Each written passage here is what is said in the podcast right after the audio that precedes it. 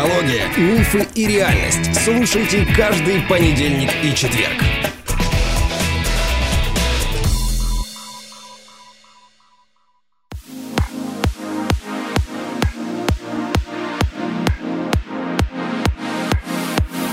Привет, привет, привет, всем привет. Это я, Виктория Капецкая, со своей мамой Александрой Капецкой. Здравствуй, доча. Здравствуйте, дорогие слушатели. Мы продолжаем тему а, токсичной женственности, потому что у нас оказался огромный отклик в чате, и мы решили продолжить эту тему, и начнем мы подкаст именно с озвучивания некоторых классных мыслей. Да, мам, зачитаешь Да, их? давай, наверное, я начну. Первое впечатление, которое ты произвела на слушателей, которые только начали слушать, но не дослушав выпуск а, о токсичной манкости, э, сразу стали высказываться. А, Знаешь, какое? Что ты обижена. Вот на мужчин, На мужчин. ты А, обижена. да, да, да. Вот папа вступился, и мало того, ты получила поддержку еще одного мужчины. У нас в чате есть э, пользователь с именем Александр. Он написал, у индусов в Писании есть, где перечисляются вот эти все «женщина должна», а ведическая жена. И там стих заканчивается строчкой, которую все почему-то игнорируют. Если муж не падший, то есть женщина должна, при условии, что и муж-то не промах, а требования к мужчине там не кислые. Да-да-да. Ну, А вот. а, я просто сразу хочу сказать, что, поверьте, я на мужчин не обижена. Мы обсуждали именно концепт, что вот этот концепт, он вредит не только как бы женщинам, в основном именно им, но и мужчинам тоже вот этого. Все, что мы обсуждали в предыдущем подкасте, мы обсуждали именно идею, а не то, что мужчины там плохие какие-то.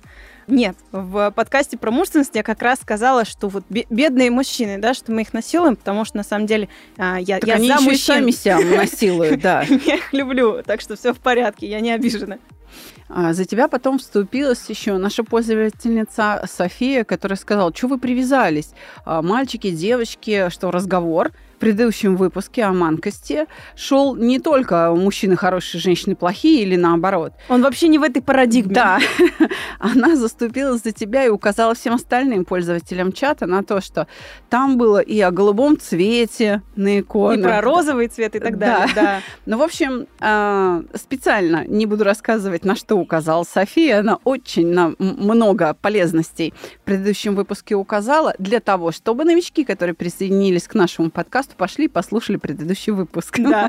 А еще было бы неплохо, чтобы слушатели в нашем чате в Телеграме тоже переслушали, но уже внимательно. София, спасибо вам огромное. Да, спасибо, спасибо. Так вот, у нас разговор-то там пошел о том, что вообще шаблоны вот эти, да, Да. а, ну, например, в тех же ведах э, зафиксированные, да, что они вредят. И как раз тот пользователь, который заступился за тебя, Александр, стал спорить со мной о вреде шаблонов. Так вот, дорогие друзья, конечно, шаблон а, мускулинности или шаблон манкости возник э, неспроста. А, а он же какое-то время, ну, лет 500, а может быть и тысячу, да, наверное, побольше. нас. Да, да. И это значит, что в нем была какая-то польза, да? Однако, раз он сейчас рушится, значит, сейчас польза в нем уже исчезла. Да, то есть, значит, что шаблон этот неуместен по критерию, например, смысла. То есть смыслы, заложенные в этом шаблоне, устарели. Либо способ их реализации, мы теперь понимаем их по-другому, поэтому реализуем по-другому. Поэтому давай потратим пару минут о пользе и вреде шаблонов. Да? Ну, раз уж у нас так э, пошел диалог. Да. в чате, то давай поделимся с нашими слушателями. Итак, шаблоны, дорогие друзья, это неплохо. Почему? Потому что на самом деле шаблон позволяет нам, мы их еще называем привычкой, да? Да, да. а наверно. есть еще физиологический термин рефлекс, А, ну и в этом плане, да, наверное, да. да? А, они укорачивают время у нас э, на реакцию. То есть у нас есть готовое решение, нам не надо его лишний раз обдумывать. Мы очень быстро можем встраиваться в реальность. Почему? Но ведь э, реальность-то повторяется. Да, очень часто есть одинаковые примеры ситуации, конечно. Конечно, э, кинофильм «День сурка», он, в общем-то, очень показательный. Да, да, ну, в какой-то мере мы все в этом Дне сурка находимся, и именно поэтому нам нужны шаблоны, чтобы каждый раз не удивляться и каждый раз заново не придумывать решения. Это очень удобно. По большому счету, тренируясь чему-либо, неважно, понимаешь, это э, спорт, это учеба там, э, в школе, математика, язык, э, химия, да, это управление автомобилем, это и так далее, и так далее. Любые шаблоны. Мы за ними гонимся во время тренировки. Мы делаем одно и то же ради того, чтобы возник шаблон. Да, так да. в чем же вред-то его? Ну, тут надо уже говорить, да, о характеристике тогда этих шаблонов и так далее. О том, как он применяется. Он соответствует ситуации или не соответствует. Конечно, мы, мы ради этих шаблонов и тренируемся. Поэтому сам факт наличия каких-то шаблонов в нашей голове, да, в привычках поведения, это неплохо. Просто надо помнить о том, что они устаревают. И вот мы здесь с моей дочерью, дорогие друзья, обсуждаем уже не первый день не первый выпуск, что э, шаблоны могут становиться вредными. Ну вот одна из причин вредности не только содержание, смысл шаблона, да, да. но и его, может быть, это и правильно, но не в наше время, да, то есть его угу. устаревание по времени. Ну что ж, да, действительно, требования к мужчинам и женщинам должны как-то меняться, потому что мы с тобой говорили о чем? О том, что... А вот о чем мы говорили? Смотри, у нас там в чате появился спор со мной по поводу ума. А я говорю, что женщины настолько же умны, как и мужчины. Просто мы там используем а, это по-разному, в разной парадигме, для каких-то разных задач. Но в целом у нас же нету критерия какого-то особого, по которому мы можем как бы этот ум измерить. IQ, мы с тобой знаем, ты сама это много раз говорила, он недостоверный, он не показывает настоящего уровня интеллекта. А, и в чате там вот был мужчина, который со мной не согласился, привел в пример, по-моему, шахматистов. Да. И там я ему противоречила. Как он написал, помнишь? Цитирую, пожалуйста, цитирую. Владимир э, в чате написал, как объяснить, что группы шахматистов всегда разделены на мужские и женские. И аккуратно потом подвожу к идее, что средний игрок выиграет у довольно сильного игрока женщины. То есть средний игрок мужчины выиграет у сильного игрока женщины. Про математиков то же самое. И обращаясь к тебе, говорит, Вика, давай посмотрим статистику. И ссылку, понимаешь, человек подготовился. Там, правда, не про математиков. Мужчин больше в два раза почти каждый год. Почему? Ну и, в общем, э, как бы он пытается опровергнуть твою идею, что женщины равны мужчинам интеллектуально.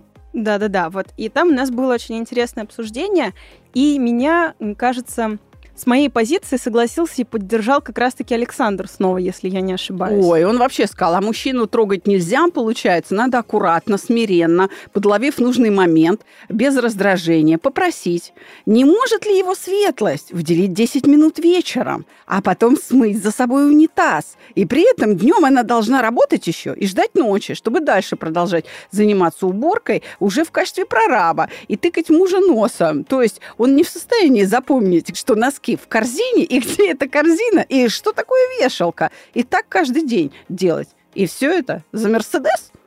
То есть он вообще, он вообще очень сильно вступился за женщин. Это очень приятно, что у нас в чате есть человек, который, ну, как бы с уважением к женщинам. Да, это приятно. Я там написала, не только я, я поддержала эту мысль, Юлия, по-моему, ее написала, да. что для женщин очень долгое время было закрыто образование в принципе. И это вот основной все-таки критерий того, что не было большого количества каких-то ученых женщин, сделавших огромное открытие, что их меньше, чем мужчин, именно потому, что раньше, вот даже там 16 да, 17 век, женщин, которые пытались учиться и были умными, их сжигали на костре как ведьм, понимаете? То есть да, это именно это именно о том, что женщине не позволялось никогда быть умной, потому что это вот считалось каким-то проклятием, ведьмой и все такое. И поэтому в том числе а, было закрыто все-таки образование доступ для женщин. к знаниям. И она говорит э, о том, что это чисто религиозная идея. Но видите ли, в чем дело? Мы не можем сводить э, вот эту религиозную идею, что христиане создали свою религию для того, чтобы мужчины могли управлять женщинами. не можем к этому сводить, потому что другие-то мировые религии а, отличаются. Ну, давайте опять вернемся к буддизму. Дочь, давай развернемся лицом на восток. На востоке женщины имели возможность э, образовываться. Там, может быть, не было вот таких школ, как в Европе вот школы создали, да? Да, да. Там просто образование по-другому строилось. Но, тем не менее, значит, служанки э, в императорском дворце, они и оружием владели. Да? Есть э, женский стиль э, боевых искусств, винчун. Он был создан для чего? Чтобы монахинь буддийских Женщин, да, да. не грабили, чтобы они могли самообороной заниматься. Э, Хорошо, ну, э, многие не знают, что гейша в Японии – это не проститутка, это, вообще говоря, собеседник. Гейша должна была быть очень и очень образованной, слагать стихи. Играть на разных музыкальных инструментах. Она а, должна... Быть начитанной была. Да, чтобы с ней можно было о чем-то поговорить. И при этом, если гейша позволила тебе провести с ней ночь, ну, в том понимании, в котором все обычно понимают, это дос- великая честь, что она тебя выбрала на, на, так сказать, на это действие. Это ты был достоин, значит. Это не всем еще удавалось. О чем это говорит? О том, что интеллект возбуждает. Да, да, да. да, мужики, повышайте, так сказать, уровень образования интеллекта.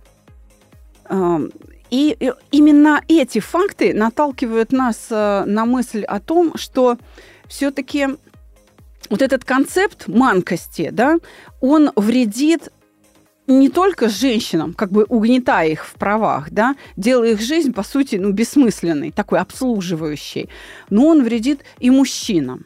Что ты об этом думаешь? Есть какие-то у тебя аргументы в пользу того, как мужчинам вредит этот концепт, который они сами же женщинам часто и навязывают? Сейчас попробуем это обсудить тогда. Есть идея. Смотри, возьмем рекламу, чтобы показать такую довольно утрированную форму м, вот этой сексуализации женщин, то есть э, вот эта э, идея, пропаганды, токсичная идея, о которой мы говорим.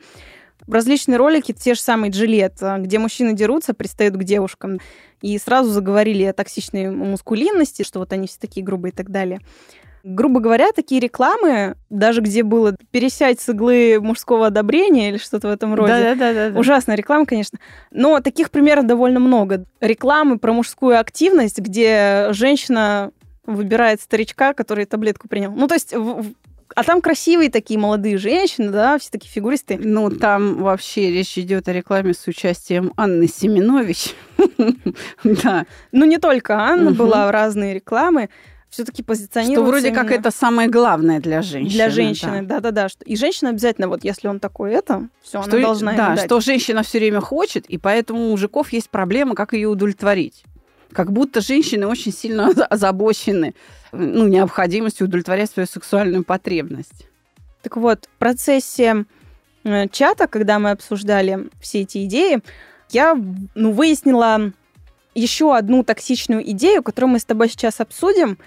И ее приняли и мужчины там в чате в том числе, Согласились. согласились с этим. Ну, наоборот, в плохом плане, что они такие, нет, это можно женщинам, а я все-таки считаю, что это токсичная часть концепции, да, это не хочу ничего решать. Мужчины на нас в чате написали, что все-таки мужское чисто это взять на себя ответственность. Следовательно, если это чисто мужское, женщины не имеют права, да, брать на себя ответственность. Но это так выглядит, если Мгм. чисто мужской критерий. Получается, что вот я такая слабая, глупая женщина, да, не имею, ну, не хочу никакие ответственности на себя принимать, ни за свою жизнь, ни за, ни за что, пусть эти мужчины занимаются. То есть все, все, все скидывать на мужчин. Но они же не могут на себе все нести, да? Но и при этом противоречащий концепт чего? А я должна нести ответственность, значит, за семью, за быт, за ребенка. Немножко, да, противоречие куда какое-то. улетучивается, значит, эта слабость, когда надо четверых детей напоить, накормить, прибрать, сделать с ними домашние задания, и вроде как ты на это должна быть способна. Это вроде как фигня какая-то, а мужик будет решение принимать. Да, пожалуй, это, пожалуй, ну, скажем так, несимметричное распределение нагрузки. Да. Ну, то есть, То есть это обесценивание вот таких бытовых задач, которые на самом деле суть бытия и составляют. Здесь уместно вспомнить притчу или сказку русскую народную, чья работа важней. Да-да-да. Когда дед с бабой да, поменялись местами. Баба ушла там э, в поле пахать, сеять, что там убирать. Возвращается, а дома разруха.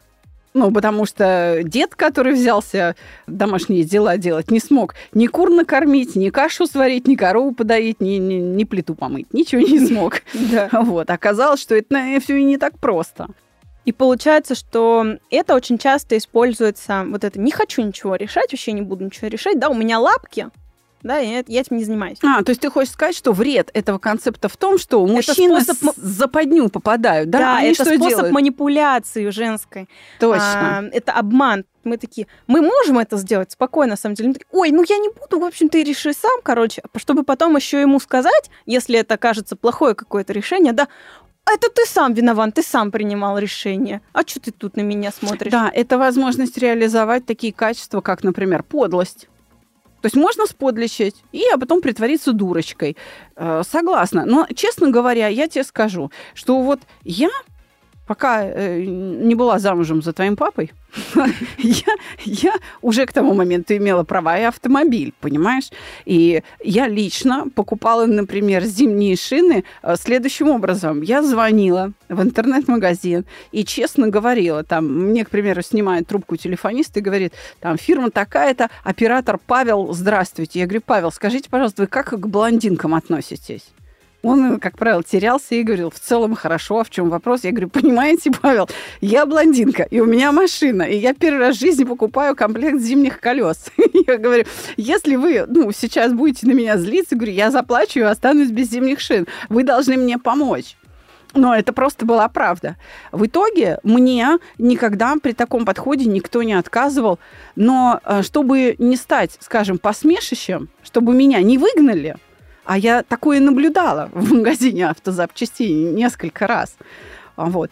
Чтобы а, все-таки решить свою проблему, я сразу шла на пролом и говорила мужчинам, я нифига не понимаю, мне нужна помощь. И это очень выручало в жизни. Но это честно. То есть смотри, это не то чтобы способ манипуляции, это скорее просто какая-то такая небольшая хитрость, да, а потому что ты осознаешь, что ты сама это не решишь, ты же в этом не разбираешься. Да. А другое дело, когда ты знаешь, что ты можешь это решить, но ты хочешь, чтобы это решил мужчина, а не Тогда ты. это манипуляция. Это манипуляция. Согласна. Согласна. Тогда это этот концепт вреден тем, что мужчины, навязывая его женщинам, поддерживая его и соглашаясь, становятся легкой добычей для манипуляций. То есть они, по сути, создают благодатную почву для э, вот этой подлости, для хитрости, для изворотливости, для Которую- безответственности, от которой они потом будут закатывать глаза и вздыхать. которую они сами в женщинах и не любят. Об- обма- говорят, что вот мы все такие обманщицы, да, и манипуляторши. А, есть еще один концепт, который я заметила. Ну, в чате его практически не было. Я просто, пока думала в течение недели, обратила на него внимание, там, в обсуждениях иногда. А, женщина должна быть загадкой. Вот это странный такой концепт, что вот я должна быть такой ам, скрытной, у меня должно быть много каких-то секретов, и мужчина должен меня как загадку решать. Типа, Всё время разгадывать. «М, Да-да-да. Так, А, что нужно какие-то намеки делать, что я напрямую вот не могу сказать, что вот, ну там, догадайся «За- Зай, сам». подари мне Да. телефон, да? Ну вот знаешь, у меня вот подружки парень купил такой классный подарок. Ну, то есть это еще жирный намек, да, понимаете? А, то есть мужчины их не понимают, но при этом сами транслируют, что вот женщина должна быть загадкой, иначе с ней неинтересно, Ну, понимаете? послушай, э, мужчины, э, как считают, ты приходишь к ему и говоришь, мне нужен новый телефон. Он, он говорит, а ты меркантильная тварь. Да, то есть Все. То есть, с одной стороны, они говорят, говорите прямо, мы намеков не понимаем, с другой стороны, ты говоришь, что ты нуждаешься, ну, в чем-то, а он говорит, а ты, э, я так не играю. То есть ты не того хочешь. Вот, и, кстати, что еще мы с тобой вместе заметили, да, по поводу скрывать эмоции. Мы в итоге, когда мы переслушивали с тобой, поняли, что, получается, женщинам тоже нельзя открывать эмоций своих. Поплакать можно, порадоваться можно, но Умилиться можно. умилиться, да, там, посмеяться, но при этом нельзя закричать там на мужчину. То есть это там истеричкой быть нельзя, получается Злиться нельзя. обижаться там нельзя и так далее. То есть вот эти какой-то негативный пласт эмоций и высказывать свои претензии нельзя. Это вот именно в токсичном концепте женственности, что вот женщина должна мужчину только по головке гладить, а, и быть, И быть всегда хорошей. довольной, Да, да. и быть всегда довольной. То есть никакая агрессия, э, никакая раздражительность недопустима. Это как бы не женское качество. Так. Ну, Ну если да, я утрировать, согласна, да. если утрировать, то получается, что женщине нужно оставаться милой, послушной и удобной. А если что-то важное хочется сказать, говорить следует только намеками, пусть все догадаются. То есть это не очень хороший концепт. Он вредит и женщине, потому что она должна выдумать там какие-то отговорки, еще какие-то там эти как бы ему так намекнуть, чтобы он понял, но чтобы это было не напрямую. Зачем тратить вообще на это силы, да, если можно подойти и поговорить? Ну, тогда понятно, почему женщины говорят, все мужики козлы, они тупые. Ну, то есть понятно, откуда тогда эти эпитеты э, рождаются. Появились, Ну, да. потому что он не понимает. Ты ему что-то говоришь, а он не понимает. А говоришь ему прямо, он понимает, но сопротивляется. Э, Ну, то есть, э, И получается, мужики неженки. Отсюда и, э, в общем, такое восприятие мужчин негативное. Отсюда Да. и борьба женщин за права и против мужчин, что характерно. И при этом это транслирует также как бы не мужчины, а это как по накатанной волной пошло, то есть Ну, Именно да, лет 500 жертвы получается, да. такого жесткого патриархата, который уже в своем сознании держит это как за истину, еще транслирует это другим, знаете, всякие курсы а, женственности, как быть женой и так далее. И вот прям посмотрела немножко эти курсы, всякие видосы, специально вычленила такую фразу «Наказывай мужа молчанием и отстранением, пусть он поймет, что был неправ». Он подумает, скорее всего, тупая курица. Нет, чтобы сказать, что не так. Закрылась тебе, теперь вот, ну, я что, на ромашке гадать должен? То есть а, для мужчин это, как правило, очень раздражает. А чаще, если мужчина, ну, э, не обладает, э, скажем, там, э, интеллектом выше среднего, он вообще решит, что ну, она заткнулась, значит, все в порядке. Да, да, да. он вообще решит, что вот все правильно и хорошо. Значит, он наконец-то закрыл ей рот. То есть он даже не поймет, что это наказание. Да, то есть это не очевидно. То есть все-таки должно быть уместно и очевидно. Молчанием, каким-то недовольством таким можно, например, показать обиду, да, что я вот с тобой не буду разговаривать, обидеться и уйти. Но это не всегда хорошая идея. То есть нужно сказать, я обиделась, и потом уже уйти молчать. Да, надо Потому сказать, что я с тобой не разговариваю. Надо да. показать сначала эту позицию. Потому что очень часто действительно мужчины, ну, они не могут э, Они будут все равно интерпретировать по- по-своему. по-своему, любой человек. То есть даже иногда женщины тоже не всегда понимают других женщин. И поэтому нужно быть более открытыми друг к другу, особенно если вы близкие люди. Но тогда нужно указать еще, чем э, этот э, концепт вредит э, самим мужчинам. Тогда получается, что э, есть изъян, и мы опять должны вернуться к изъяну концепта токсичной маскулинности. Тогда мужчинам запрещены э, эмоции, как раз вот мужчина не может умиляться от умиления плакать. Да, нет, ну он же мужик, Да, он это он будет должен быть, да, он, он а, должен быть, значит, вот агрессивным, смелым, а то, что он там добрый, это уже уравнивается с мягкотелостью, к примеру. Да, тряпка, ну, как мы и говорили. Да, получается, значит, ну-ка давай попробуй, попробуй сформулировать, какие эмоции мужчинам запрещены в этих токсичных концептах, да, а какие эмоции женщинам, еще раз. А, получается, что женщинам запрещено возмущаться, а, злиться, истерить. Да, это вот главные такие То есть она не может жаловаться. не может жаловаться, а, она все должна терпеть, да, быть радостной и там умиляться из детишек и может там поплакать только от обиды. Но она же девочка, она такая слабая. Вот. А мужчинам, получается, нельзя не умиляться, не радоваться, да. а, Да, суровый должен быть. Должен быть, да. А, Но он обязан обязательно там быть агрессивным, таким злым, грубым, а, показывать свой статус этим. Понимаешь, эти все э, концепты, которые мы обсуждаем, э, мы же их обсуждаем как токсичные, да, то есть вредные идеи. Они э, вредны в том числе еще и вот почему. Потому что э, если им следовать, то для этого нужно идеальное здоровье. А Ну, если вот твой идеальный, значит, э, такой вот настоящий мужик, вот так сейчас в кавычки это возьмем, твой настоящий крутой мужик, суровый, да, а, свою функцию выполнял. Ты была вот такой вот идеальной, вот э, мимимишной женой при нем. И вот он на поле боя э, получает ранение, остается, к примеру, без ног или там без рук.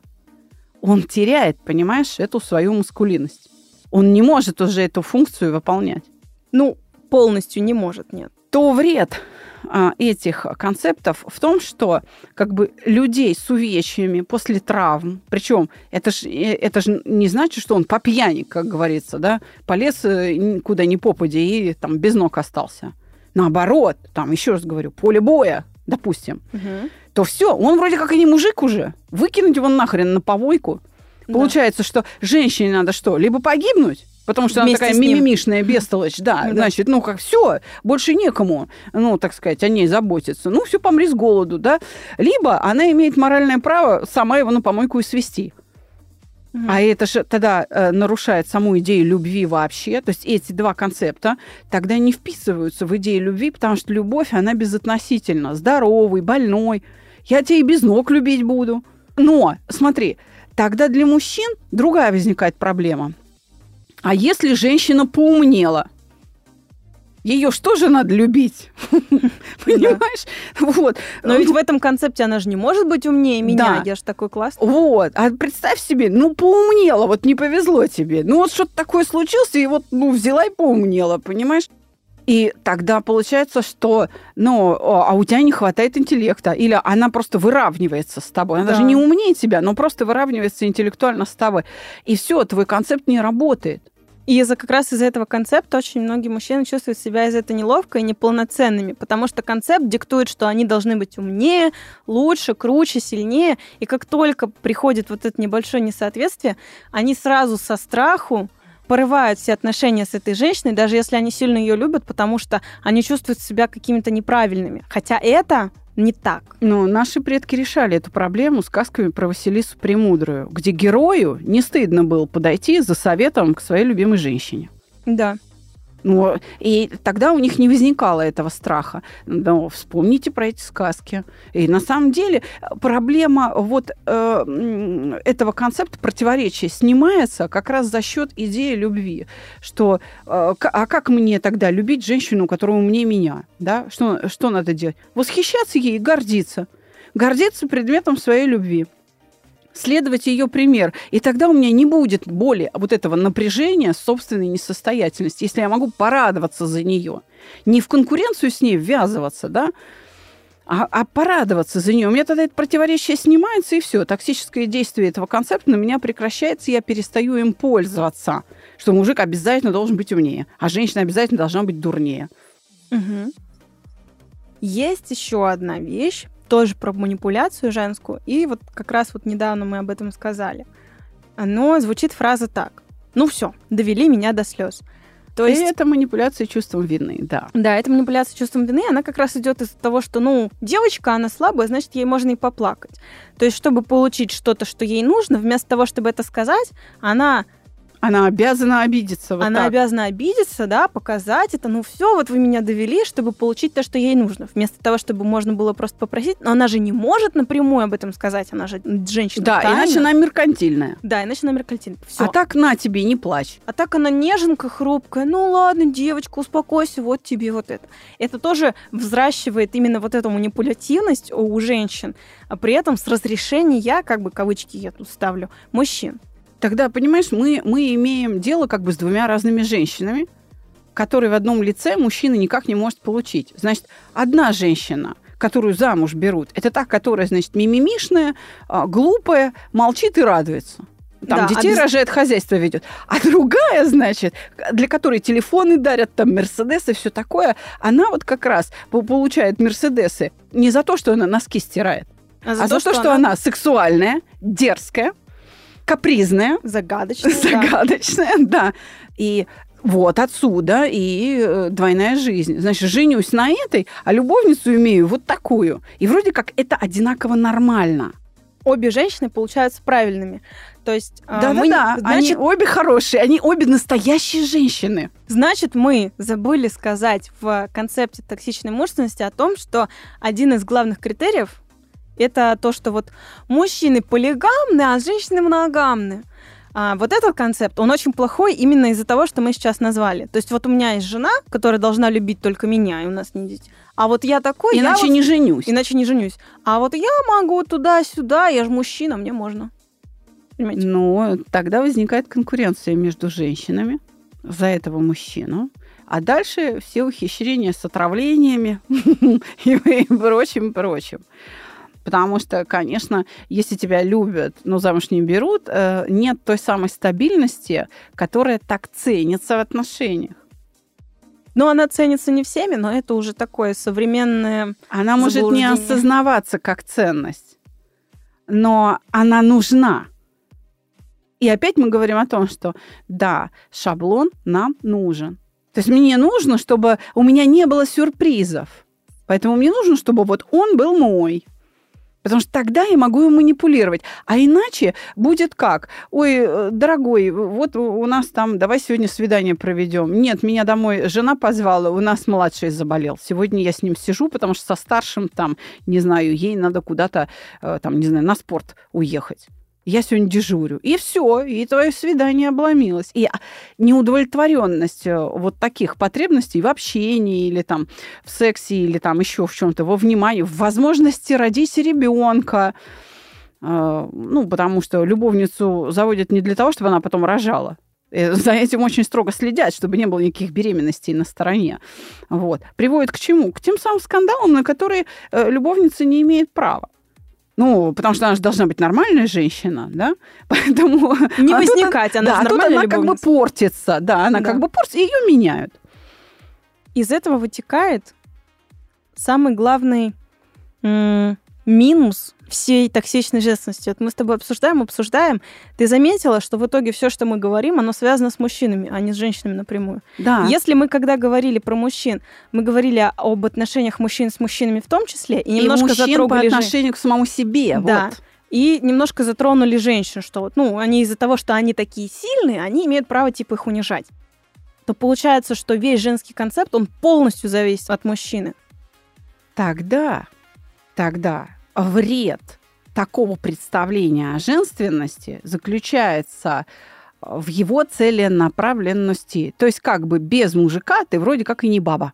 Да. То есть, То если ты как внезапно... бы вообще пустое место получается. Да.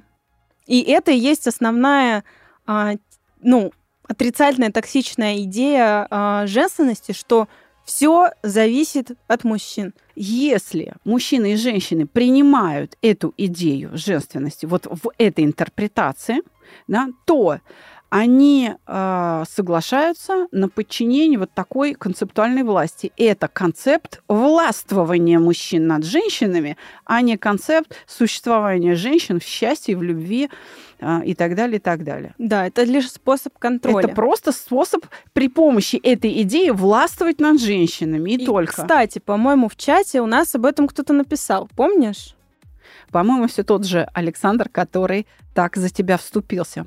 Ты понимаешь, но ну, вроде бы как вот есть еще одна проблема с этим концептом женственности, что вот женщина ну, не должна принимать решения, она должна там хозяйство вести. Давай опять посмотрим на Восток. Значит, Япония. Ну, там вообще страна как бы третьего тысячелетия. Там эти роботы, ну, понимаешь? Везде. Да. Мы Летающие тут... монорельсы, все такое, да? Ой-ой-ой-ой, да. Значит, там женщин, а, которые бы работали, э, не так много. Их, конечно, постепенно больше становится. Но, э, тем не менее, до сих пор там женщина просто вот она как бы вот при доме, да? Теперь смотри, количество депрессий там и употребление антидепрессантов среди женщин именно очень высокое очень высоко, потому что их жизнь не имеет смысла. У них бытовые вопросы решены. У них роботы-пылесосы, у них роботы, которые моют стекла, окна. У них, в общем, ну, то есть, понимаешь, да. все есть. Ей вот этот домашний труд, то есть вот руками она минимум делает. Еду готовую там можно взять, понимаешь? Э, разогрел, да и все, да. И получается, ее существование бессмысленное. Она просто такой часть мебели. Понимаешь, вот как цветок в горшке. Ее только надо поливать, и все. Ну и за мужем, который после работы пьяный приходит. А почему пьяный? Сейчас объясню. А, в культуре, в азиатской, а, ну, в основном она распространена как раз в Японии. Насчет Китая еще не уверена, в Корее точно распространено. Это после работы, вот так вот вы всем отделом идете, у них прям рядом с офисами очень много баров, даже чуть ли не прям в первых этажах офисов. Они идут после работы, выпьют все вместе с коллегами, потому что это как бы как обязательная традиция некая, и потом идут домой. То есть вот он пришел пьяный, она за ним еще должна поухаживать, чтобы с утра сварить ему острый суп, который как бы... Чтобы взбодриться, взбодриться да. чтобы он опять перцу пошел, с утреца, чтобы да. он опять пошел на работу. И так практически каждый день. То есть мужчина там – это такое средство для заработка, все время машина такая добычи, э, сказать, денег, средств к существованию, а женщины – это такой придаток, который, будучи освобожденным от э, бы- бытовых каких-то не- неудобств, да, э, благодаря электронике, роботам, а она вообще бесполезное существо. Просто быть, да, как бы просто быть. Э, ну, это ужасно. Вот наши российские блогеры, которые эту э, идею прям возносят в абсолют, как вот именно вот так надо жить. Вот все женщины должны именно к этому стремиться. Вот к такому тотальному безделью. Вот женщина должна быть просто для красоты. Они получат вот это. То, а, что получили японские женщины, бедные, несчастные. Ну, просто как минимум это довольно смешно. То есть они это пропагандируют, но при этом они же сами работают. Они работают тем, что они навязывают вот эти идеи, они же получают за это деньги. Они составляют эти курсы, они эти курсы продают, они там в Инстаграме что-то выкладывают. То есть это же их работа, но они пропагандируют, что никто не должен работать. Это вот противоречие, которое они сами не осознают у себя. Да, так что, дорогие дамы и э, ребята, парни, мужики наши родные, Дорогие друзья, мы надеемся, что э, мы смогли вывести все следствия токсичности концептов э, мужественности и женственности. При этом мы не говорим, что мужественность это плохо и женственность это плохо. Мы просто говорим, а что это такое и как его определять, как эти явления правильно объяснить, какие параметры в них закладывать.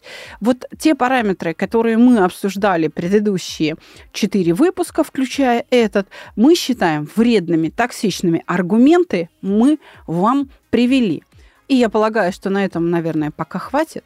Поэтому, дочь, скажи, пожалуйста, а что еще? Какие еще токсичные концепты э, стоят нашего с тобой внимания? И что еще для слушателей мы можем предложить в качестве обсуждения? Вот продолжая мысль про японских мужчин, э, которые работают э, весь день и иногда только приходят домой поспать, Наверное, стоит поговорить про токсичную продуктивность. О, да-да-да-да-да. Ну что ж, дорогие друзья, готовьте вопросы. Всего вам доброго. До свидания. Всем пока-пока.